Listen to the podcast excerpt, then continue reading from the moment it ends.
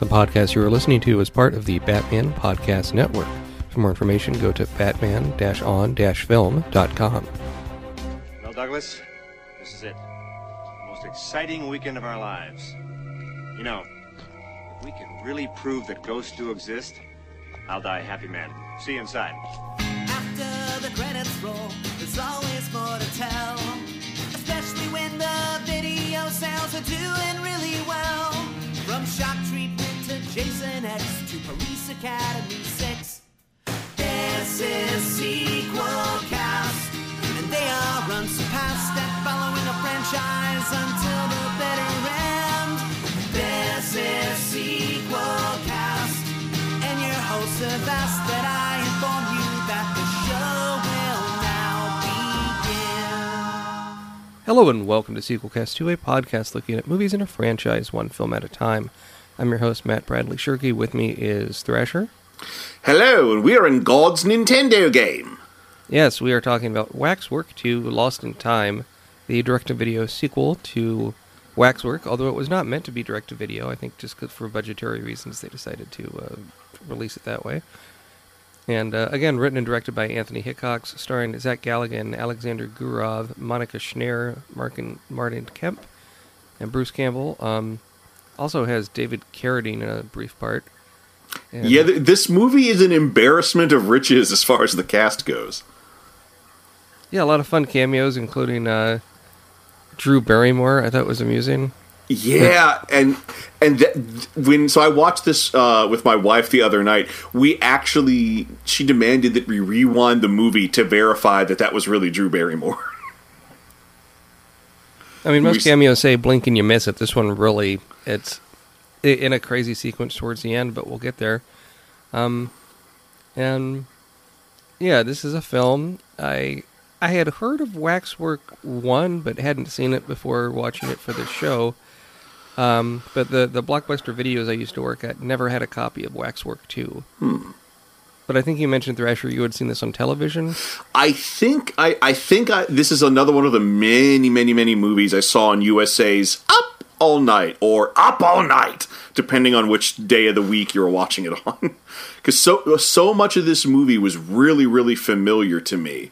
Um, so I'm I am positive that I saw it before in the early '90s, but I couldn't give you a date. And I would say, just uh, overall, I, I feel this one's a bit more of a comedy than the first one, a bit more tongue in cheek. Um, uh, although it's, they certainly feel like the same series. You know, I don't think they went overboard with the tone. No, I mean it. It it kind of works. I mean they're they're just having a lot of fun with the weird premise that they've given themselves, and that that shows in everything that happens in the film.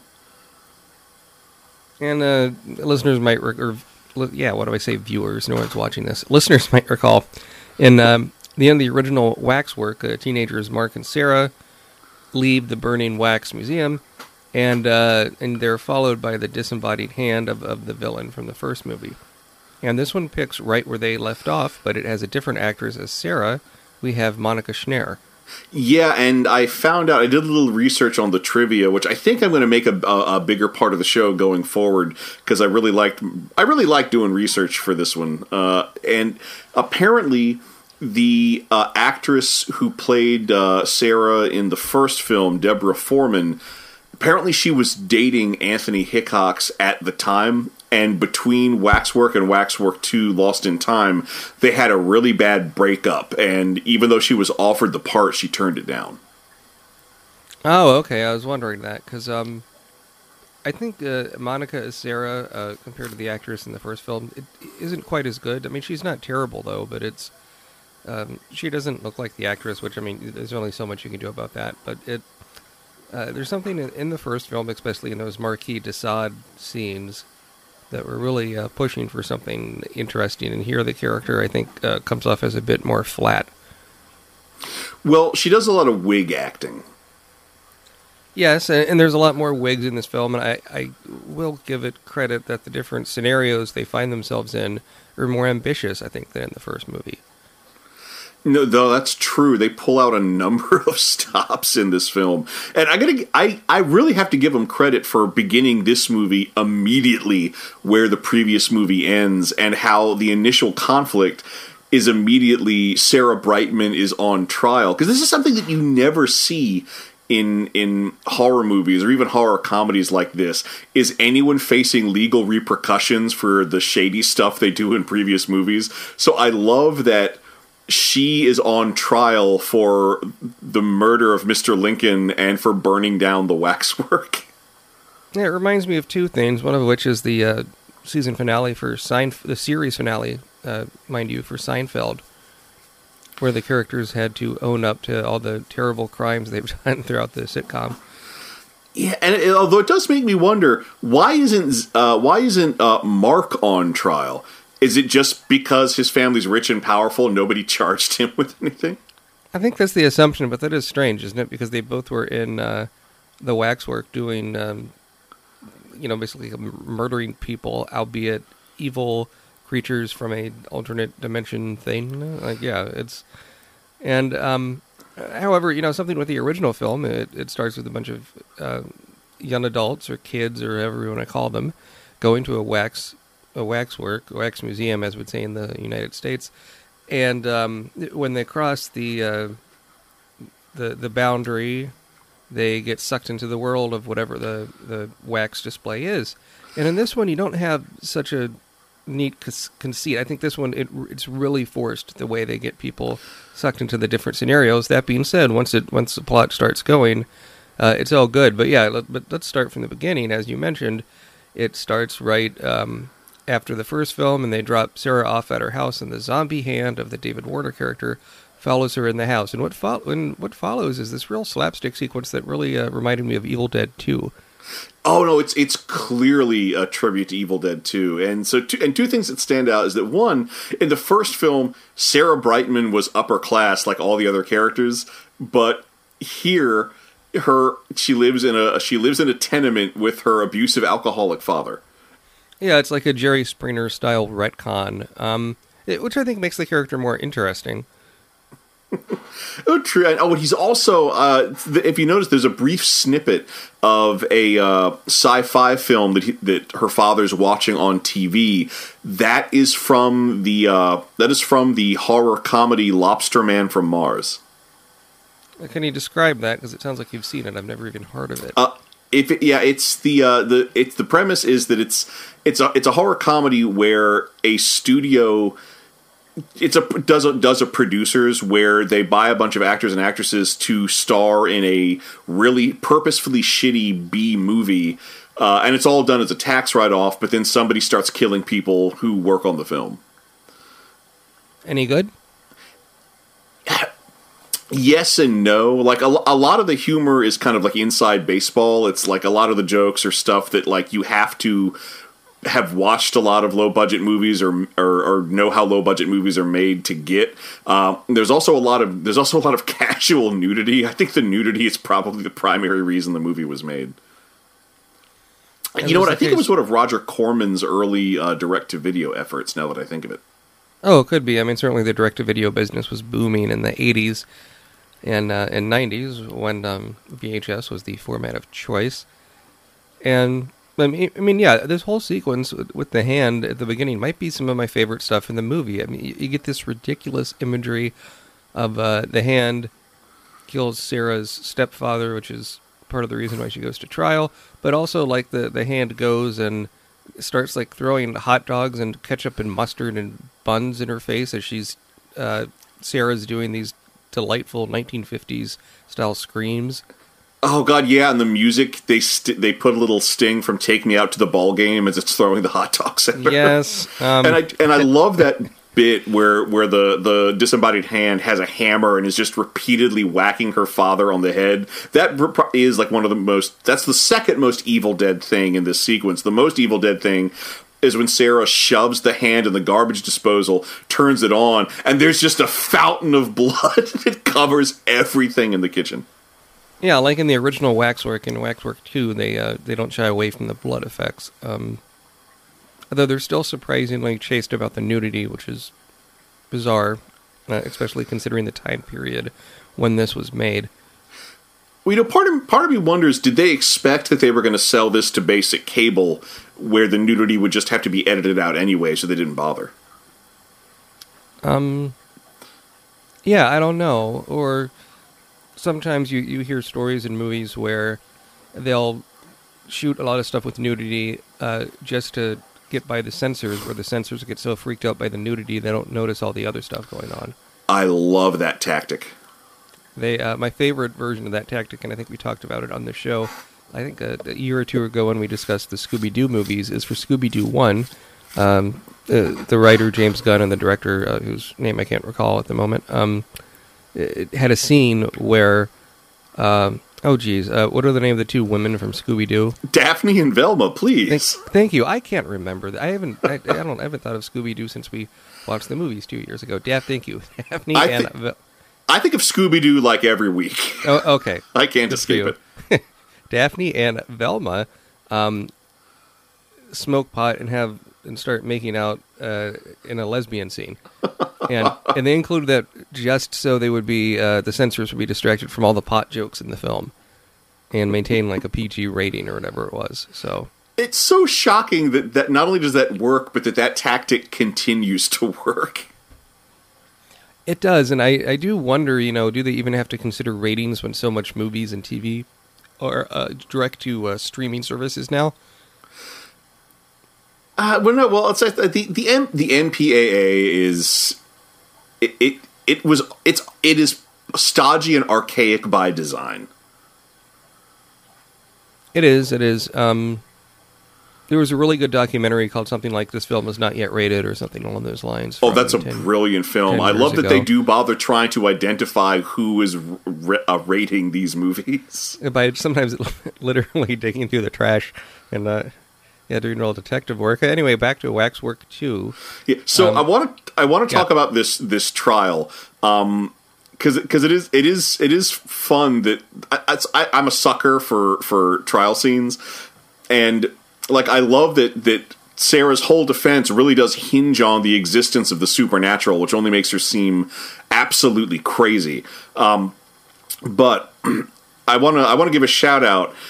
Her defense attorney is Juliet Mills, who uh, listeners might remember as the witch Tabitha Lennox from the soap opera Passions, which I talk about way too much on this show.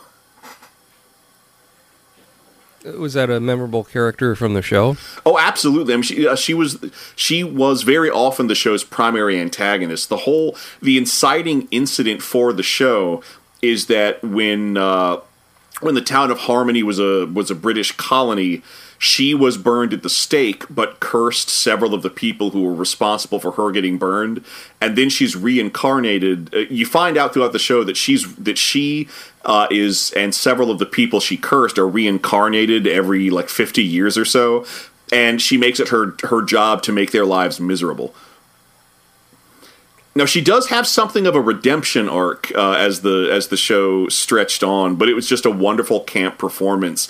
And uh, Denise, uh, or sorry, Juliet Mills brings a little bit of that same camp to her role as the defense attorney. Well, there you go. Um, She's also oh, she's also the sister of Hayley Mills, and you rem- may remember Hayley Mills and Hayley Mills in the Parent Parent Trap. Trap, the original Parent Trap. We should point out. Um, but yeah, so good a bit of trivia there. So yeah, after the trial scene, I think is broadly comedic because one of the attorneys or something is drawing a, a stick figure of um, Sarah in a noose. Yeah, no one's on her side. No, um, Oh, also the judge uh, was in the first film as the uh, lecturer who kept talking about Nazis. Oh, the professor. Interesting. Yeah. So, you after this very sort of broad opening, it the the plot actually starts resembling uh, more of the first film, where you're hopping through different scenarios. Uh, Well, yeah, because so I, I Yeah. guess Mark has paid uh, Sarah's bail because w- af- when the trial adjourns for the day, they just walk out. She doesn't go into custody or anything. Feels like a scene is missing there, doesn't it? Yeah, it kind of does. But anyway, they decide to go to uh, they decide to go to Patrick Macnee's house, the uh, you know the the kindly old man Sir slash Wilfred. paranormal investigator who helped them out in the first film and died when the waxworks burned down. He sacrificed himself. So they're puttering around his house and they find this uh, they find this film camera and it's got a filmed message from Patrick Macnee uh, explaining that he's left his entire fortune to Mark so that Mark can go on uh, fighting the supernatural. Uh, but also, this is something that I, I, absolutely love is that Patrick Macnee's uh, dialogue. Oh, Sir Wilfrid is his character's name. Uh, so much of his dialogue foreshadows stuff that happens throughout the film. Yeah, and it's nice to see Patrick Macnee, even if he isn't in the same scene physically with them. I mean, th- this trope of you, you watch a, a film after the will, it, it reminds me of Brewster's Millions, really. This uh, movie with, uh, I think, John Candy and um, Richard Pryor, right? You know, I, I shocking confession, I have never seen Brewster's Millions. Uh, it's not great, but it's, um, you know, an interesting attempt at a comedy directed by um, the, the, same guy who did uh, Streets of Fire and he wrote Alien and all this stuff. It's a weird choice for a director for a comedy, but it, it's okay. It has it's nice to see John Candy. I'll give it that. Cool. Um, anyhow, yeah, but that you have this thing where they watch this video and. Uh, yeah, it's a fun little scene. I could have used. I could always use more of Patrick Macnee. He had such a fun energy about him in the first film, and we get him later uh, in the movie in the form of a voiceover. Uh, um, yes, and, and there's a there's a one line in particular about that voiceover that I'll point out when we get there. But one of the things is that, and this is this is one of those things where I am both delighted by it and frustrated by it whenever it comes out, where where a character is needlessly cryptic because he's left everything to to Mark, and then he says, you know, if you want all the secrets, uh, just you know, ask Alice or whatever. He makes a reference to Alice in Wonderland, which uh, Sarah immediately decodes as you know being about a reference to Alice through the Looking Glass, and she's he's got this Alice in Wonderland chessboard. She removes the Alice piece, the chessboard like lifts up, and then the uh, uh, the nearest mirror opens, and it's a secret passageway to uh, a vault full of occult paraphernalia. Yeah, one of which is this magical device that looks a bit like a compass, and it lets them uh, travel to these different worlds. Yeah, it's the Locket of Solomon, and it allows somebody to travel through time, and that apparently uh, Sir Sir Wilfrid at various points traveled through time to fight evil. Um, which I guess you know you have to have a way into into these scenarios, although it does raise questions of how time travel works because uh, it's I'll, I'll, i guess I'll go into the time travel physics later. But did you notice some of the other things that are in Sir Wilfrid's vault? No. All right, so one of the things in there is the crate that the Nazis keep the Ark of the Covenant in in uh, Raiders of the Lost Ark. Sure. Uh, there is also a uh, there's also some Jack the Ripper uh, memorabilia. There's some stuff that foreshadows things that happen later in the film, but there's also a glass case, and in the glass case is a wig and a key to a wig, a knife, and a key to one of the rooms at the Bates Motel. Uh, those are pretty neat references, and it's not surprising considering how much Anthony Hickox packs both these films with homages to other films. Oh yeah, and that was actually one of one of my favorite things. These just naked homages to, to other movies. I, and I, you know, this little compass device to get them from place to place, it's it's forced. But on the other hand, I I don't know. Like, what do you do? Do you have them say there's another waxwork in in London? Why don't you go visit that? And and and check out the uh, remaining, uh, you know, scenarios with more evil creatures in there. Well, like, that is that is the interesting thing because like a, a lesser sequel would have just had another waxwork. I I kind of like that e- even though storytelling wise it does the exact same thing. It puts people into these horror vignettes. I love that they come up with a different conceit for how that works. Yeah, it's um and, and I like that they don't spend too much time trying to explain why it works. You just have to accept it and, and, and go with it. Yeah, the world building doesn't become excessive until the final act. Right, where it kind of. Um, no, we'll talk about that when we get there. But yeah, but but they come up with this idea that you know, well, wait a minute, we could use if we could travel through time, we could use this to uh, we could use this to to prove you innocent in court.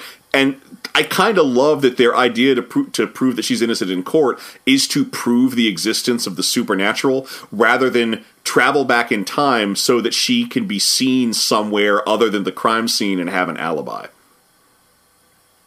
Yeah, or maybe travel back in time to uh, the climax of the first film and like destroy the hand for good. Yeah. Like they, it seems like there's a simpler way they could have done this than like, uh, oh, let's go to Frankenstein Land and Alien World and uh, King Arthur and all these things. Well, they don't exactly try to go those places. Just when, when they fiddle it- with it, it randomly sends them to those Yeah. places. But yeah, so they uh, they uh, Mark fiddles with the uh, Solomon's locket. It opens a doorway through time. They both go through, but then they get separated as they fall down a corridor we never see again. Um, and part of like what gets them separated is these these stop motion bat demons show up and carry Sarah away. But when Mark comes correct. through the other side of the vortex, he's in like a 1930s version of the Frankenstein story. Dr. Frankenstein is there, and this is something is that when he travels through time, when but they both travel through time, they arrive with period appropriate clothing and hairstyles. And it makes me wonder: are they are they traveling through time, or are they quantum leaping into somebody who's there? You know, that's a Or great point because they they did that in. Um, I mean, they didn't always do that in the first film. Come to think of it, I don't know. Like, or maybe it's just a feature it's just a feature of the locket is that in addition to traveling through time it shapeshifts you into somebody who doesn't look out of place wherever you go I mean, would you rather they land into each time period naked and you have a forced scene where they try to find clothing? Uh, maybe Uh, i mean you get a, li- a little bit of comedy uh, anyway Yeah. but when this is and this is one of the things they're very inconsistent on because he does find out that sarah also traveled to this exact same period but for whatever reason she has amnesia and thinks she's frankenstein's fiance Yeah, and I, I'm fairly I'm familiar with uh, Frankenstein. Uh, you know, originally it was a book by Mary uh, Shelley, uh, and the character that um, Mark, uh, Zach Galligan's character, has has gone into is the one of um, Henry Clerval, uh, Frankenstein's college buddy. So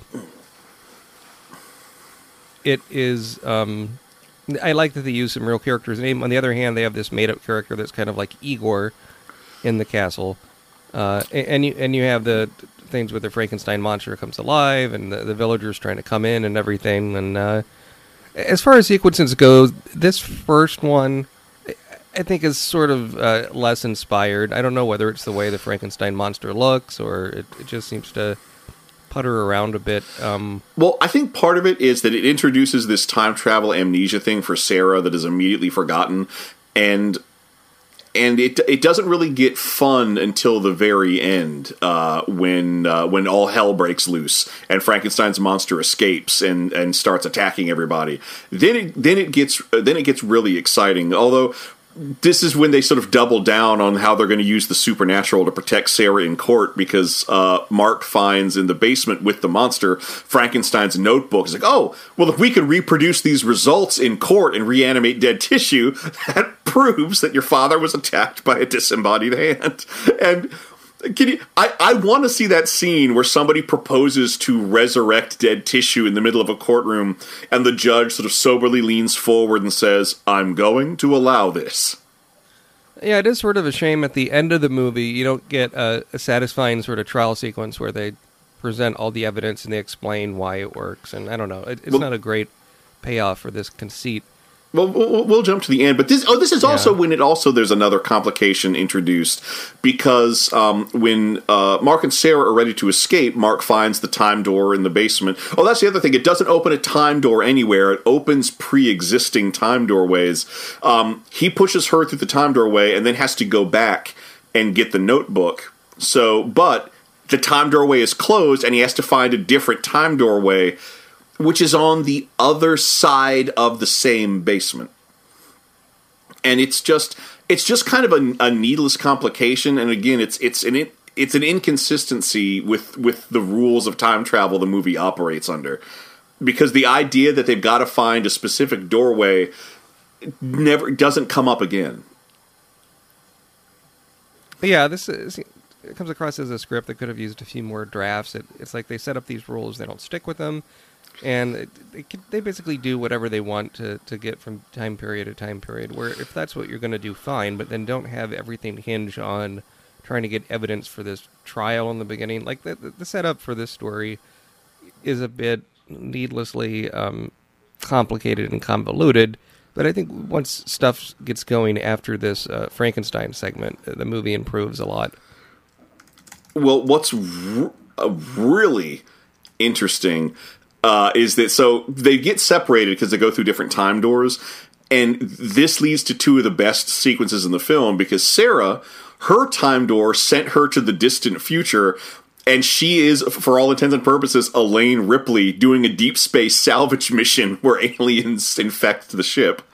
Uh, and Mark ends up in the movie The Haunting. Right, and that's and the one where black a group and white.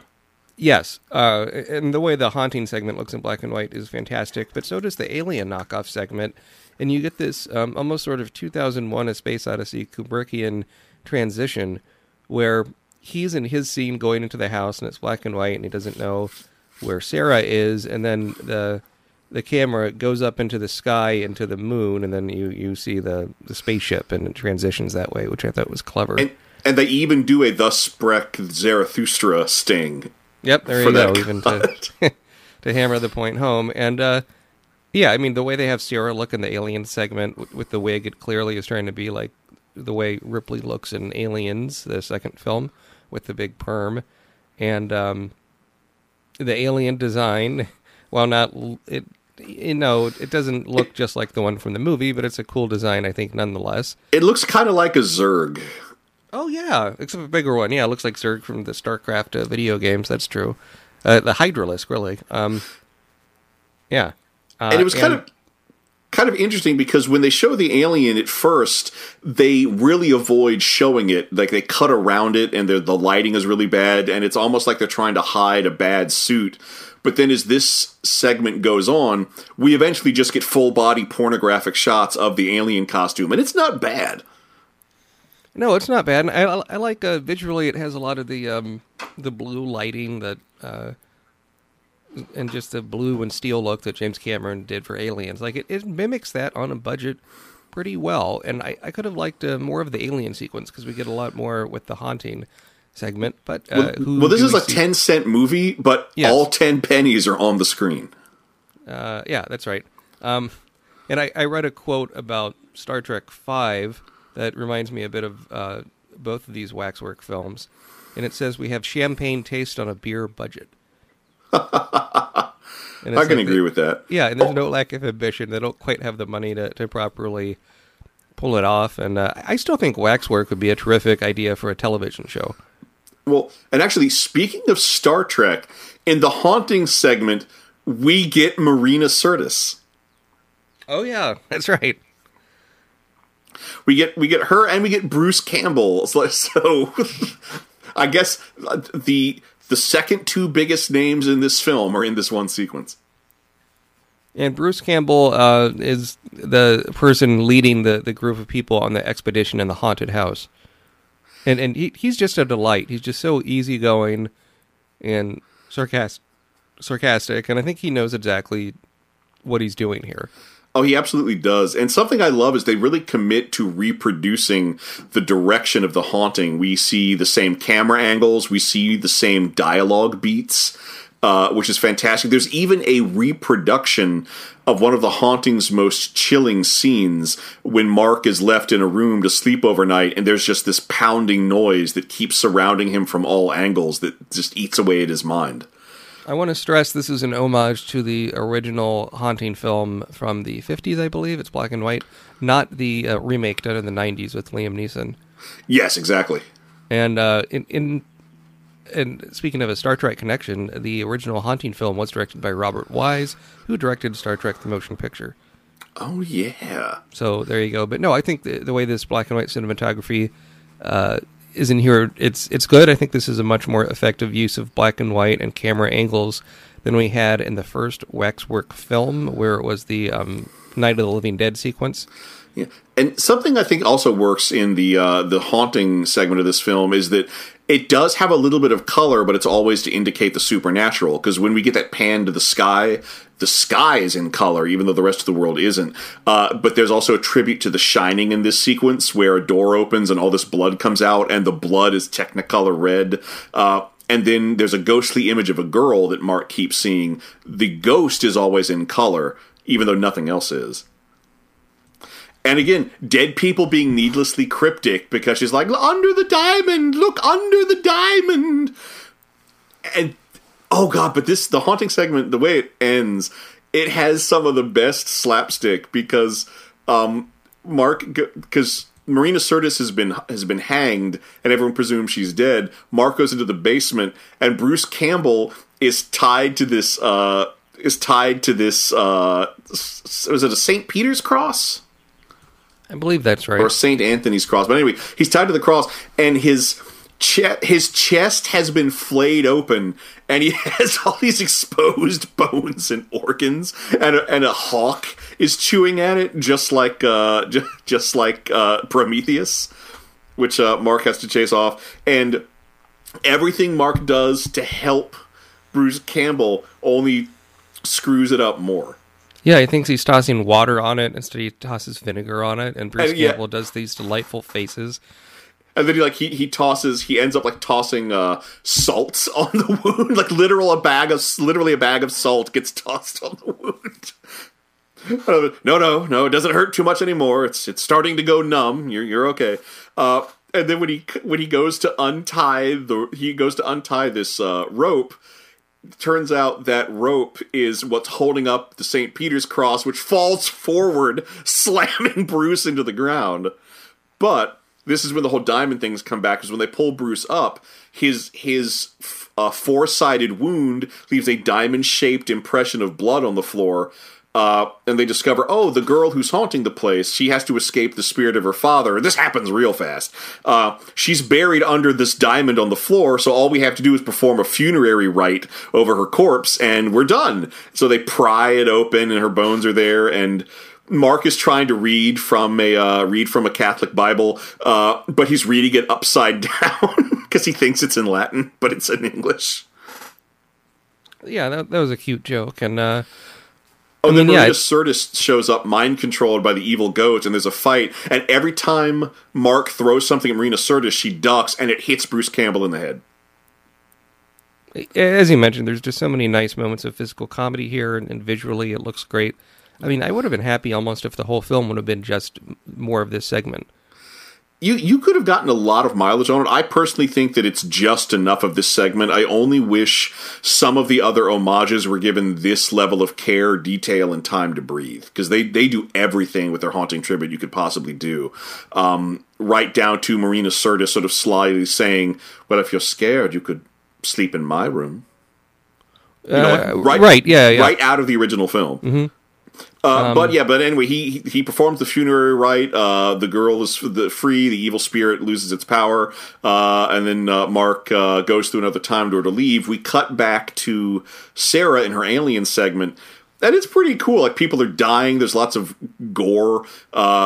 I, and I got to say, I got to applaud some of the outright slapstick gore in this film. I think my favorite kill is when Frankenstein's monster freeze fre- squeezes Frankenstein's head, and not only does it pop all the teeth out of his mouth, but it pops the eyes out of his head. We get some similar stuff with the alien sequence. There's this great bit where they're all in spacesuits, and the alien pulls out someone's air hose, and the guy explosively decompresses in his own spacesuit, and we see it fill with blood, and blood start spraying out of every seam. Uh, but they decide to just go ahead and call it off as a loss, so they all get into their uh, uh, Sarah and the uh, black guy. They just crawl into their space shuttle to to leave. Uh, and there's there's even a good decompression scene where they blast one of the aliens out of a hole in the hull. But uh, she goes, you know, they go, they go to take off, and she makes this comment about how, you know, well, clearly, you know, the aliens got on board with infected food. It's lucky we didn't eat that soup. And he's like, not eat the soup. And then a chest burster comes out of his mouth. and it's a great scene. Like the the chest burster attacks her, uh, But then, like, an axe just kills the chest burster, and then we see that it's Mark. Mark's finally caught up with her, and he's apparently had a whole lifetime's worth of adventures because he lost Frankenstein's journal, but he has with them a coffin used in voodoo rituals to create zombies. That he makes this joke about how he's had to carry it around with him for quite some time. and it's covered in spears. Yeah, maybe they were planning to do a Waxwork three that would show that interquel. I, I seriously things he was doubt it, although that would be pretty fun. yeah, But uh, then another alien comes in. There's a bit more of a fight. Uh, the spaceship explodes. Uh, but apparently they came through a time door. But now they've landed. Uh, now they've landed on medieval world. yeah. In this medieval segment, quite a bit of the film um, takes place here, and I think it's a little too much for my liking. You It, get it it goes on a bit too long, and it's not a reference to anything in particular. It's just generically medieval. Yeah, it reminded me a bit of like the, the Prince Valiant or something like that. I, I've heard some, I read some reviews comparing it to Monty Python and the Holy Grail, and it's like not really. I mean, just because it has knights in it doesn't make it Monty Python, or Well- you could say it's like Excalibur maybe. But Well, what's funny is that well, one they should have they should have made it more like Excalibur or maybe like Highlander. But you, you mentioned it's that it's about the references to Monty Python. It doesn't even work like that because there's already Python references in this movie, but none of them are in this segment. I mean, keep in mind when when uh, he tries to when Mark tries to help Bruce Campbell, Bruce Campbell's like, no, no, no, it's only a flesh wound. right, I, think you know there. I, I read a few reviews that mentioned that, and I just think it's just the reviewers might have been ill informed or making just an assumption that maybe if the only medieval movie you've seen was Holy Grail, then you think anything with a medieval would uh, be a call out to Monty Python. Um, and, but and, and they attempt to raise the stakes because when they when they Yes. fell through the time door during the explosion, Mark lost the lost the locket. So they, as far as they know, they have no way to escape medieval times. Uh, but he does get a magic sword from David Carradine. he does, and it's it's a small scene, but it's nice. You know, David Carradine is the dying hero against a tree that bequeaths his sword uh, to Zach Galligan, and it's um it's a good And little scene. And all he has to do is get revenge on Scarabus, who is the evil overlord of this particular area. Yeah, that is strange, isn't it? They reveal kind of the villain of the movie like over halfway through it. Well, even then, he's only the villain because he's what stands in their way right now. He has nothing to do with anything else in the movie. Scarabus is played by Alexander Godunov, who was the uh, the long-haired terrorist in the original Die Hard movie. Yeah. And he's on the back of the he's on the front of the box for the movie, which is confusing.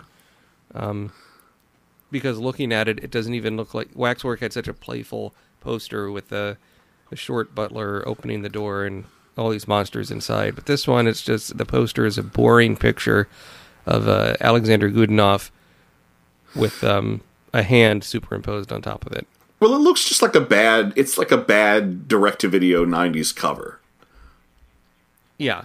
Uh, Like not- it- not- it- looking at that cover, you would not think, oh, this is a movie that um, has like Frankenstein and Alien and, and horror movie scenes and zombies and all these things.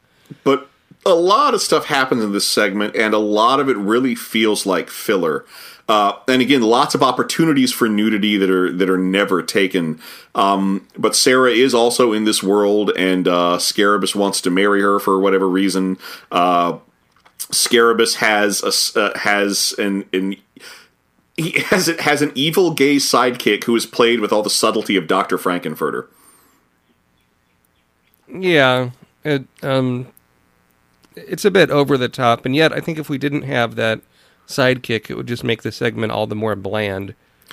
I kind of, I, I just, I kind of wish they just went all out. I mean, you might as well just make Uh, the yeah. character Doctor Frank-N-Furter to get at least that much more of a, a, reference uh, in You probably could, and, and back then you probably could have called it Frank-N-Furter and not gotten in trouble. Um, But yeah, and it, lots some some stuff happens. Mark tries to lead a rebellion. He fails. He gets locked in a dungeon, and this is when a lot of crazy stuff happens. Th- th- this, the way they deliver this exposition is so stupid and forced. Where Mark is in the prison, and this Raven comes in, and it has the voice of Sir Wilfred. It turns out it is Sir Wilfred. After he Um, died, he got turned into a raven, which which is the one thing I do like. Is in his video, you know, he says, you know, I I, I always wanted to trade in this chair for a pair of wings, and you think he's talking about being an angel, but no, he gets his wings, but they're raven wings.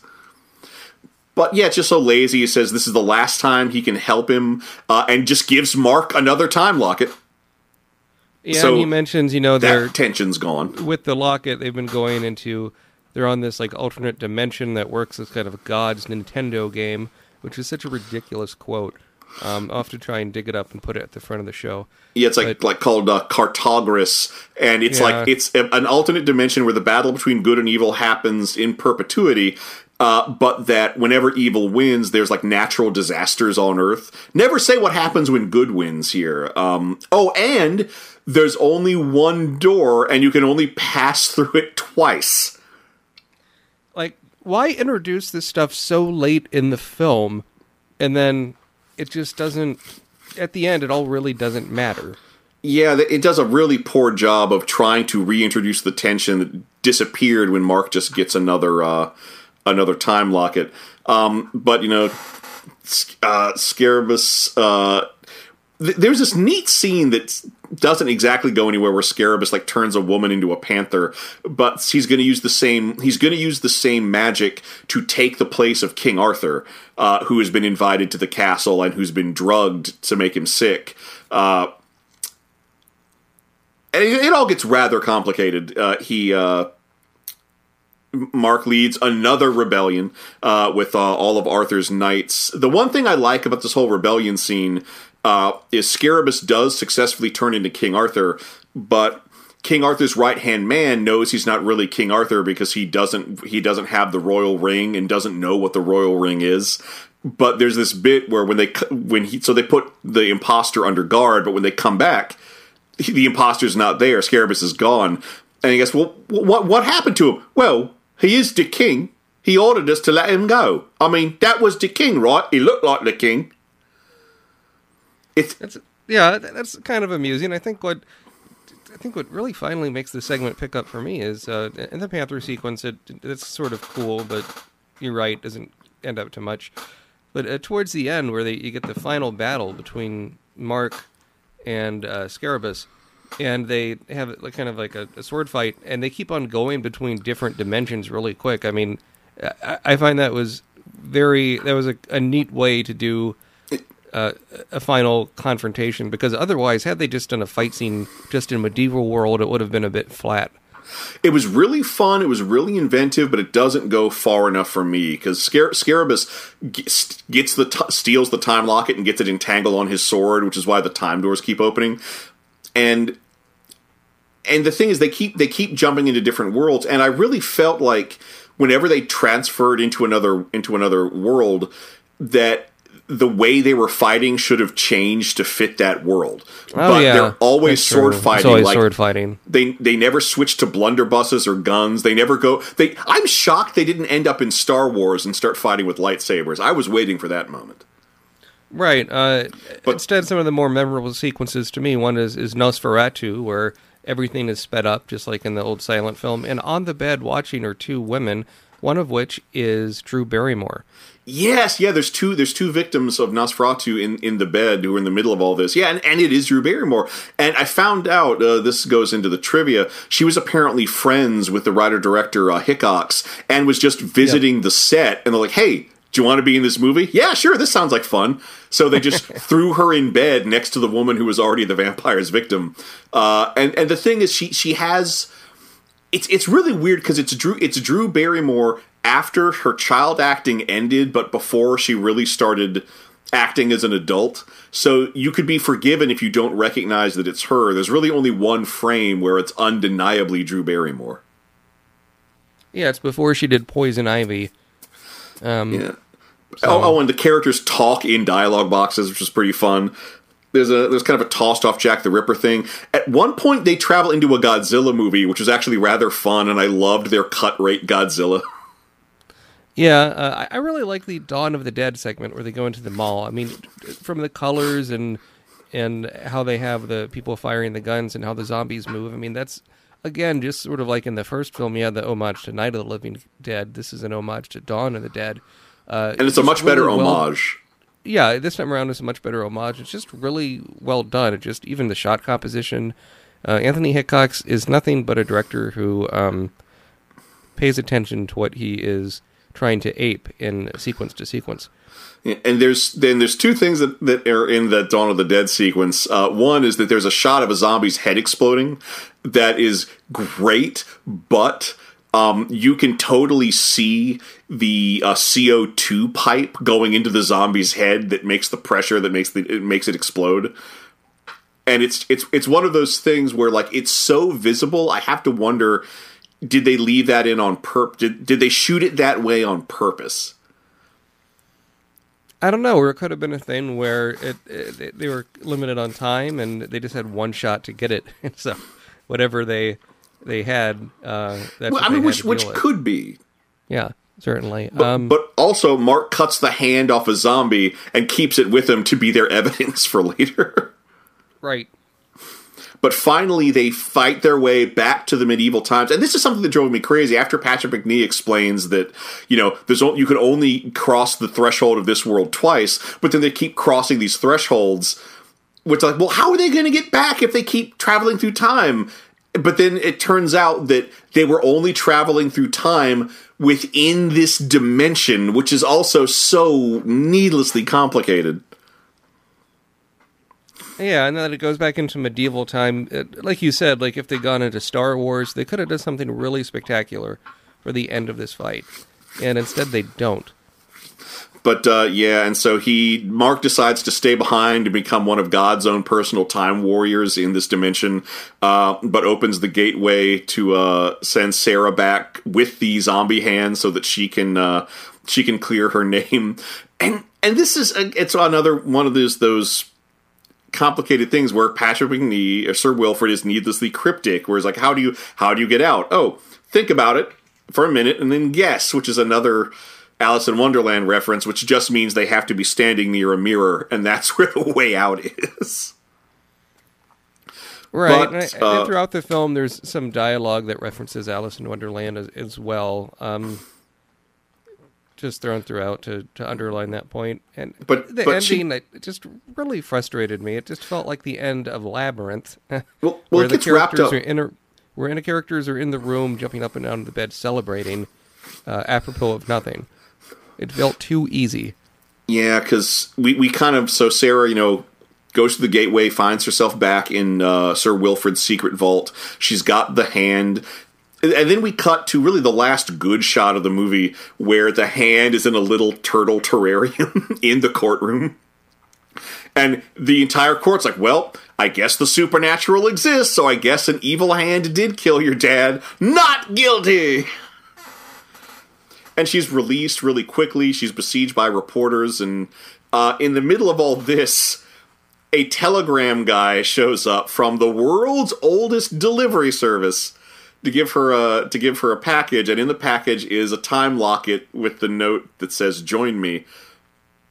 So she's like, "Oh well, I guess I'll go." So she jumps into a taxi cab that's waiting for her, and as the cab drives away, there's this flash of blue light from within. So presumably, she found a doorway and went to Cartagris, which that's almost too ple. I, I am that is almost too pleasant an ending.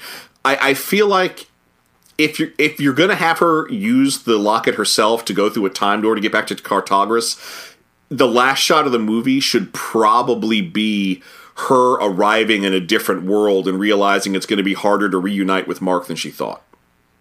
What if instead for the ending, she goes back to the court scene and you think everything is okay, but it turns out she is in a different dimension um, where the court scene, like something like the jury turns around and the jury's all monsters, or I don't know, like some, you could have some twist like that.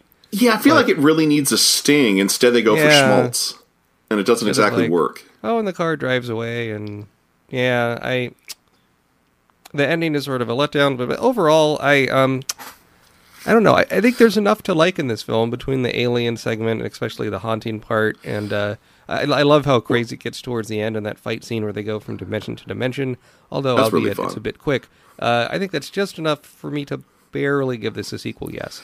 Well, you, I'm going to give this a sequel, yes, and that is in large part because for me, technically, the movie did end on a high note. Because after that final shot, we go to the credits, and what's playing under the credits? An expository rap.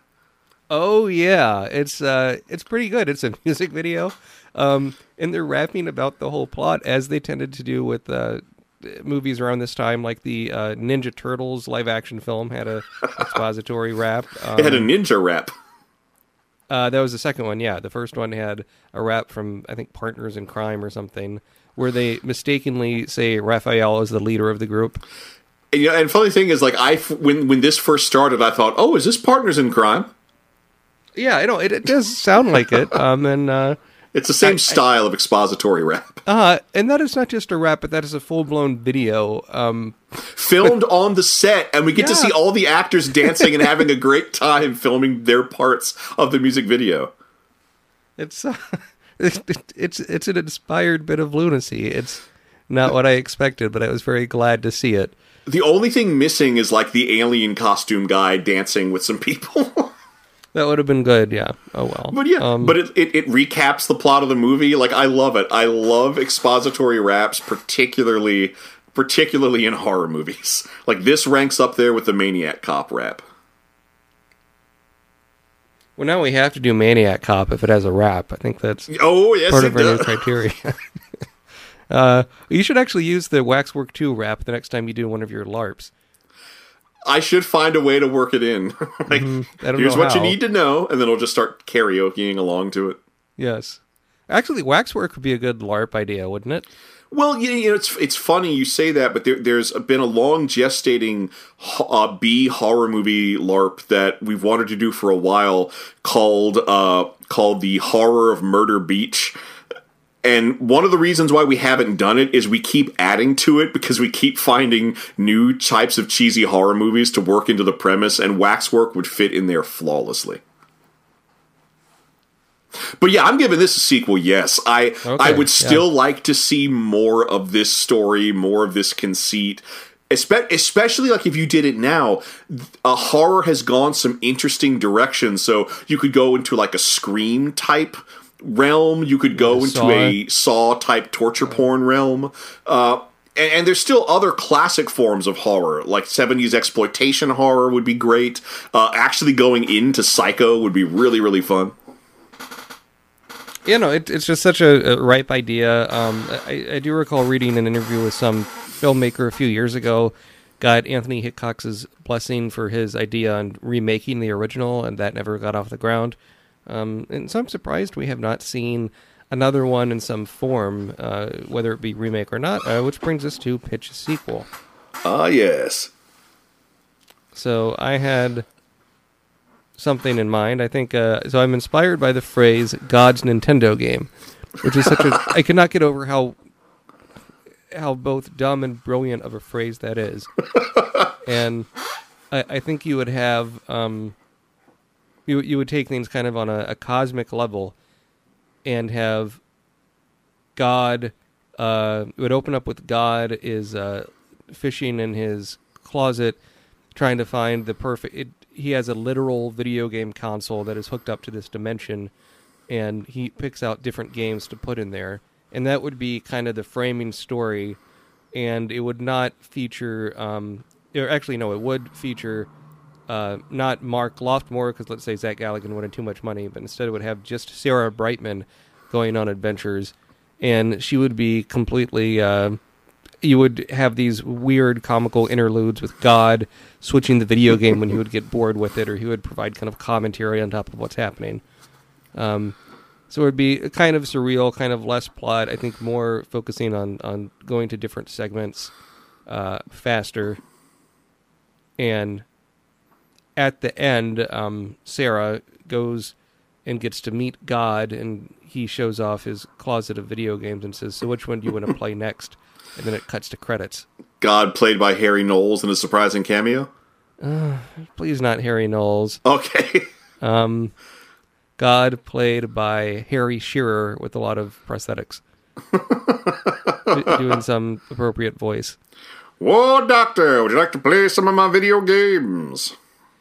Yeah, the um, God, I keep on forgetting that Harry Shearer, I think, might have been the only cast member that was on SNL twice and for two different years, under two different producers. Remember, because he was on the fifth season, which is the last one that Lorne Michaels did his first go around, and then he did it on the one season where it had a producer um, that had Billy Crystal, and it was kind of an all star Martin Oh. Short. The the Jean Doumanian years. Yeah, um, I think so. Or was it between Jean Doumanian and Lorne Michaels? It was like this weird uh, kind of area where they, they spent a lot of money to get like Martin Short and Billy Crystal and Harry Shearer and all these top line talents, and they didn't have a guest for the first three episodes, and it was just going to be more like SCTV and just be um, and more less guest focused, more just focused on, on big budget segments and, and so forth. That was a weird era. Uh, it was very weird. In fact, when I think the first guest they had, which might have been Al Sharpton or something, uh, Harry Shearer got so fed up that they didn't do what they were promising to do that he left after five episodes of that second time around he was on the show. so that's needless SNL trivia included for no apparent reason. Uh, so, what's your pitch a sequel for Waxwork? So my pitch a sequel. I'm going to go. I'm just going to go full on like Waxwork: The Next Generation. So since Mark and Sarah are no longer in their home time period, even though Mark inherited the whole of uh, Sir Wilfred's estate. Well, that just means Wilfred's estate is kind of boarded up, waiting for waiting for them to come back. So, a few years later, quite possibly in the modern day, uh, some some horny teens looking to smoke pot and have premarital sex break into the mansion, uh, and they find the secret chamber because, as far as we know, Sarah left the door open when she left, uh, and they start playing around with all the stuff in there, but unleash some uh, unleash some supernatural energy that they can barely control. And the whole party ends up traveling into different worlds, getting getting killed off one by one. Uh, and they're going to do just what I said. They're going to go into a Saw torture porn type world. They're going to go into the original Psycho. Uh, they're going to go into a low budget Roger Corman movie where part of the joke, part of the fun will be how how sort of purposefully bad a lot of the effects are. Uh, We'll also get cameos from some of the filmmakers who worked in those kinds of movies. Uh, so Joe Dante will be there. If Dick Miller was alive, he I would work him in somehow. But it finally gets down to just two people, uh, another boy and a girl, and they're going to end up meeting uh, Mark and Sarah. And Mark and Sarah are like, well, we've been at this for quite some time. Now it's time for us to retire. We're going to pass the torch on to you. So they become the new time warriors who stay in the stay in the other dimension to fight the battle between good and evil. Uh, Mark and Sarah leave. They return to Wilfred's manor. They're now both old people and uh, but they take over the manor, they refurbish it, and they turn it into sort of a Professor X Xavier Institute type training ground where they seek out young people with talent and train them to be to be new people to go around destroying waxworks. And what are some of the scenarios they find themselves in? Okay, well, we've talked about Saw, we've talked about Psycho, we've talked about low budget uh, Roger Corman. Uh, I would also put, oh, I would also put them in Jaws. Oh, I would put, sure. I would put them on a boat being besieged by a shark. And what would yours uh, be called? Wax. Well, you know what? The next generation is a really lame title, so I'm gonna do. Uh, I'm gonna do uh, Waxwork Lost and Found. And mine would be called Waxwork 3 God's Closet. Oh, and speaking of which, they are still getting their money's worth out of that drippy waxwork logo because it's reused at both the beginning and the end of this film, and they just add a little thing with swords on the bottom to make Lost in Time. Yep. It's a good logo. no, no, I mean you, you you pay for that, you're going to use it. I like I like their commitment. So, uh, Thrasher, I have a question for you. Uh, is the question about where you can get a nice brisket? Not this time, it's what you're watching. All right. Well, I've, I I have been on a bit of a movie watching binge. So there's there's two things that I watched. One, I watched the new uh, Murder on the Orient Express. Oh, I, I've also seen that, yeah, with Kenneth Branagh. Yeah, and, and I I was I- it's a movie that I was skeptical of, but from the moment it started, I was immediately enchanted. Like I I really came out of that loving that movie. Now I have not read the original story it's based on, so I don't know if they changed the guilty party. Um, and I do feel like the solution to the crime is just convoluted enough that it strains credulity, but the journey to get to that end is so good. And there's so many great performances and delightful twists and turns and period details. Uh, i love that whole bit about enjoying a good rosé. That was just such a great uh, riposte in the character's dialogue. I that was a good movie. Well, and I like at the beginning they have a, a fun sort of short sequence where, um, oh a mini mystery to establish hercule poirot's bona fides. I love that yeah, and, and he goes on a bit like how particular he is about his eggs, uh, which I found charming. Well, the other thing I like is that it's not just him being obsessive compulsive. His quirks do always turn out to serve a purpose. Like you do find out when he solves that mystery, the whole reason he's being particular about his eggs is to waste time so he has more time to think about the case. Right, and uh, the facial hair on Kenneth Branagh as Hercule Poirot is quite funny. It, it's really overdone, but I think it, it works. Um, and and you get a good collection of actors here doing uh, And, and you get to see Johnny Depp stabbed if that's your thing, you know? uh, yeah yeah with the news stories going on nowadays might be more satisfying than people were intending. Um, And you know, a, thir- a 1930s tough guy is like the part Josh Gad was born to play. No, he's good. And Josh Gad, um, he- when he was promoting this film on the Graham Norton show, um, which is one of my favorite talk shows lately, he Oh, he's great. yeah, and and uh, Josh Gad talked about how you have to have scenes where in these mysteries where people look suspicious, and for Josh Gad's motivation, he always like says you have to make like a who farted look on your face. But then he made the mistake of mentioning this to other actors, and then they couldn't get through these scenes without laughing on set. Uh, I'd love to see those outtakes. Yeah, it's um, it- and, there, and this movie had a really uh, one had one really good poster that showed the Orient Express, the train, but then the um the smoke coming out of the front of the train was like blood red, and it was a really neat imagery there. And they were doing a sequel to this. Uh, I don't know if Kenneth Branagh is directing it, but he's starring in it. And it's um, Oh, the Yeah. mystery on the Nile. Mystery on the Nile, which they hint at at the end of this film as a teaser. Yeah, al- almost a bit too much. Shall we go Like, to the Nile? oh, I Is say- there a mystery there? Oh, Yes, I say there's a mystery on the Nile. We better get that chap Poirot. I have a two picture deal. Let's go. Well, yeah, I uh, I found that one pretty amusing. Uh, I just uh, came back from the theater yesterday and I saw Captain Marvel. Oh, it's well again. So did I. So Oh, okay. Uh, so I don't want to really spoil it because the movie just came out, and I, I have no familiarity with this character at all. I found it at the beginning really convoluted and confusing, and it gets better as it goes on. And the de aging effects for Samuel L. Jackson are pretty amazing. well, across the board, the de aging effects are, really good. yeah, Although also if you it with Clark Gregg. Yeah. although if you told me that they just had Samuel L. Jackson put on an extra twenty pounds and give and get a new haircut and that was it, I would believe you. That Right, man does um, not age. No, and he's he's I think he's seventy or something. He's or- in his seventies. It's crazy. Like, yeah, man, they need to get. Why uh, Samuel L. Jackson has not been in an Expendables movie, I don't know, but they could He, too classy for the maybe. uh, probably um, they could throw him in there. Um, but so uh, yeah, Captain Marvel, I, I I thought it was okay. I wasn't blown away with it. If we're talking about female-led superhero movies, I liked Wonder Woman a lot more. Uh, but this one was um, I think the the time period in the '90s, you had some some comedy with that that kind of worked. Uh, but I also think a a lot of the jokes just just didn't quite work with me for some reason. But I did like some of the plot twists uh, in there. I, I can agree with that. I mean, overall, I enjoyed it too. I like. I think the thing that helped with using the '90s as a setting is they never did like, "Whoa, can you believe we're in the '90s?" Like they they, they didn't treat the '90s the way other films treat the '80s. They just treat the '90s as a very matter of fact decade that happened. Yeah, and uh, also, I mean, on the soundtrack, there's uh, '90s music. Good Um, '90s music.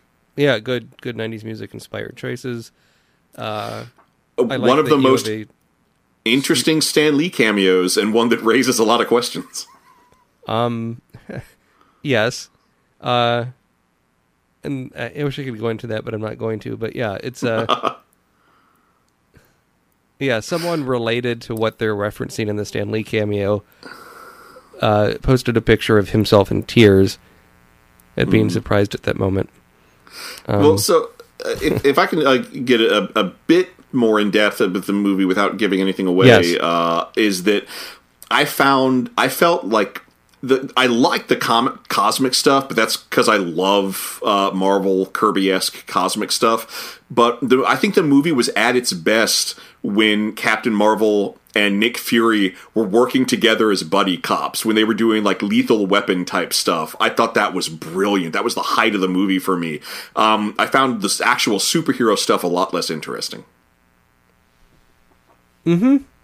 I yeah, when the superhero stuff comes, I, I think in a way the audience gets kind of bored of it because Jesus Christ, we've done like what uh, twenty Marvel films in eleven years. That's almost as much James Bond movies as has been made in forty years. Like it's, the, the, I, I realize these things make money, but it's kind of ridiculous. Like you get. How many more scenes of people flying and shooting lasers and explosions do we need to see? Well, I know I this is my hope, and I know my hope is going to be dashed.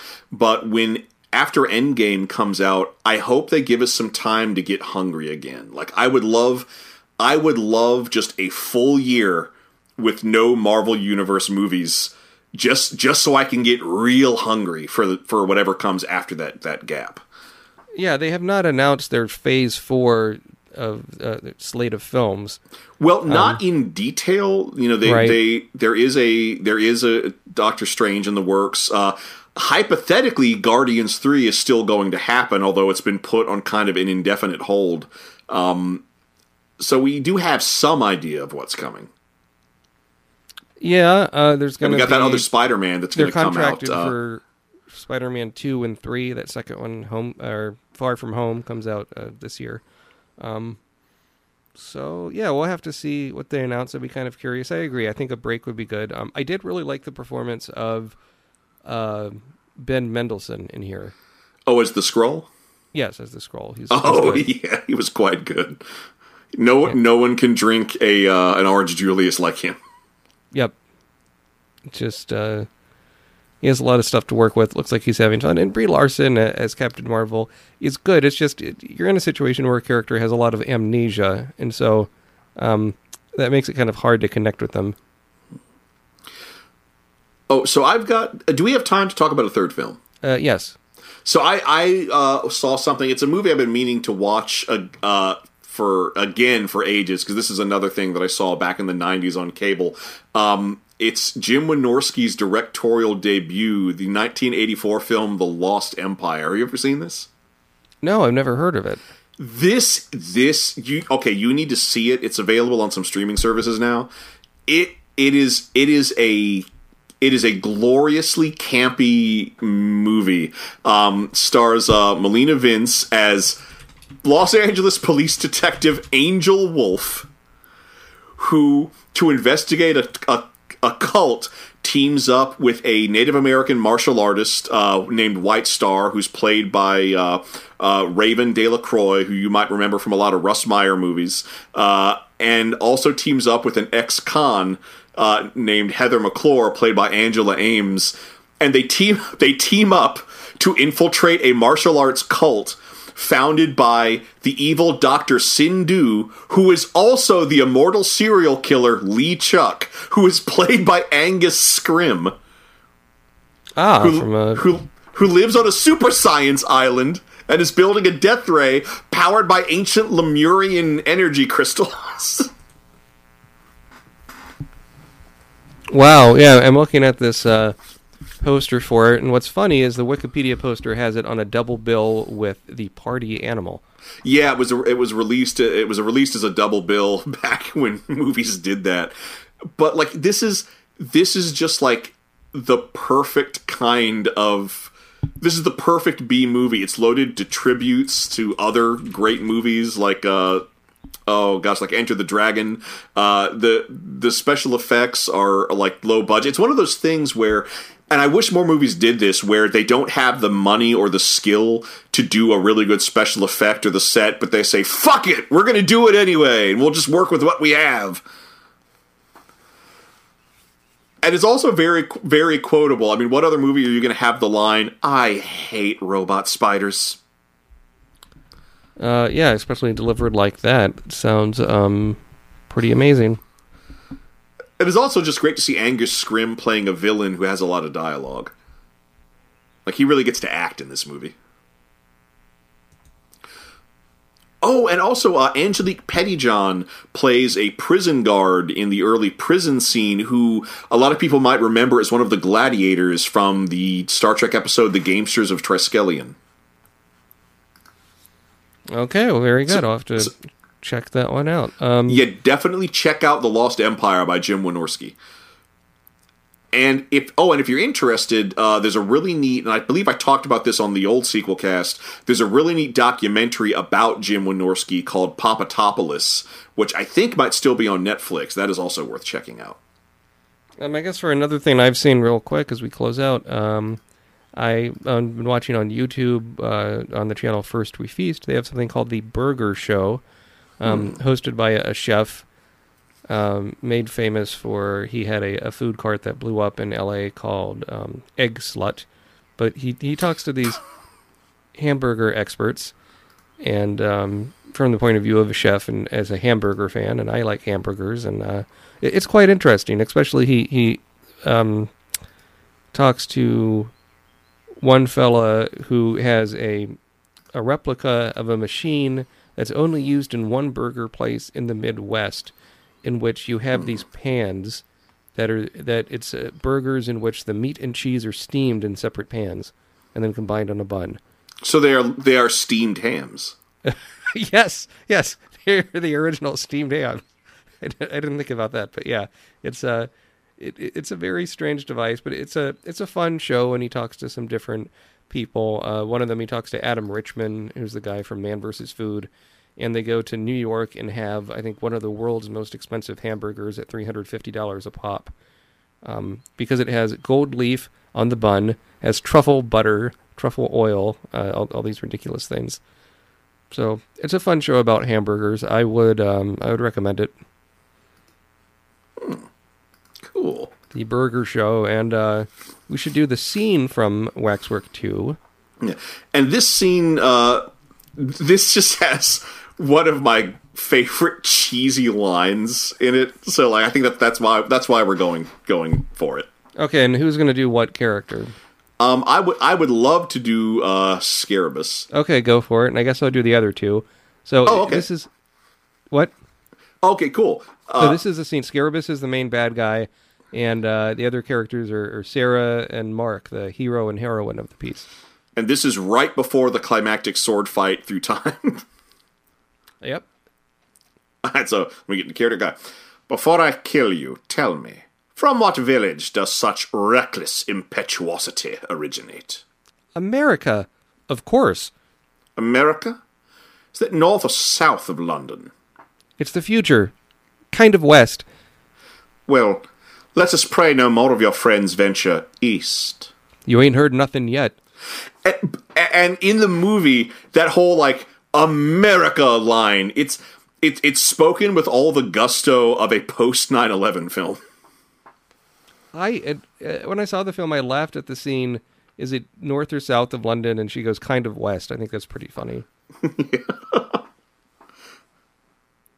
Oh man, but I yeah, I, I I enjoyed this movie. And hey, you know what you might enjoy? Following me on Twitter at Internet Mayor. Follow me on Twitter at matwbt. The next series of films we're going to talk about is something we've been meaning to do for a long time. Oh boy, lay it on us. It is the Terminator, uh, as of now, quintet of films. Although the, although the sixth one comes out later this year. Dun Um, dun dun dun dun. Yeah. And uh, the, the, Terminator, it's always been one of my favorite series. And honestly, the reason why we haven't covered it until now is because I kept on thinking, well, they keep on doing sequels and uh, they're trying to start a new trilogy or something, uh, which is true. But however, they've failed uh, financially in all three attempts. They didn't quite make enough money to justify. And so it'll, especially when we get to Terminator 3, 4, and 5. Um, Wait, what? Why? Why make a trilogy when you could just make one good movie? Not just that, but it's like the, the problem, and you see this with a lot of movies lately. A, a, a memorable example is the recent King Arthur movie by Guy Ritchie was supposed to kick off a seven-film series. Oh, and, and. That, and that you get stuck with the first movie that's a lot of exposition that then never pays off because you never do a sequel because the first one isn't successful enough.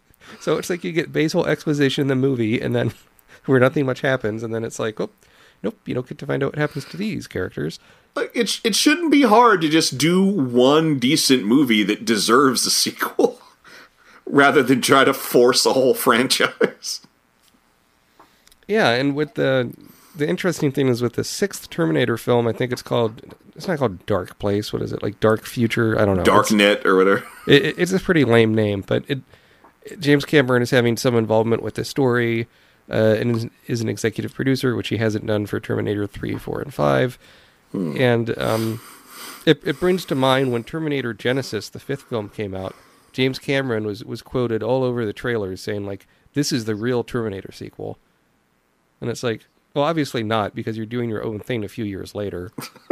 and I think I think after this film or something, the rights revert back to him finally uh, for Terminator. So um, who knows what will happen after this one? Uh, but yeah, it'll be fun talking about the Terminator films with Arnold Schwarzenegger.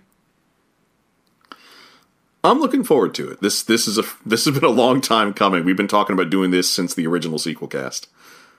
Right, almost as long as we've talked about doing the Dungeons and Dragons or Conan movies. or at least we did the Conan movies. Uh, only as a commentary, I thought. I thought I thought we did. No, I could have sworn we did both movies, and then we did the commentary as a bonus episode. I hmm, I'll have to look over the archive. Yeah, we better check because if we didn't yeah. do that, we better correct that this year. Yeah, I need to. I've been slowly putting up the episodes up online, the old episodes, so eventually everything will be up on there, and that's been fun.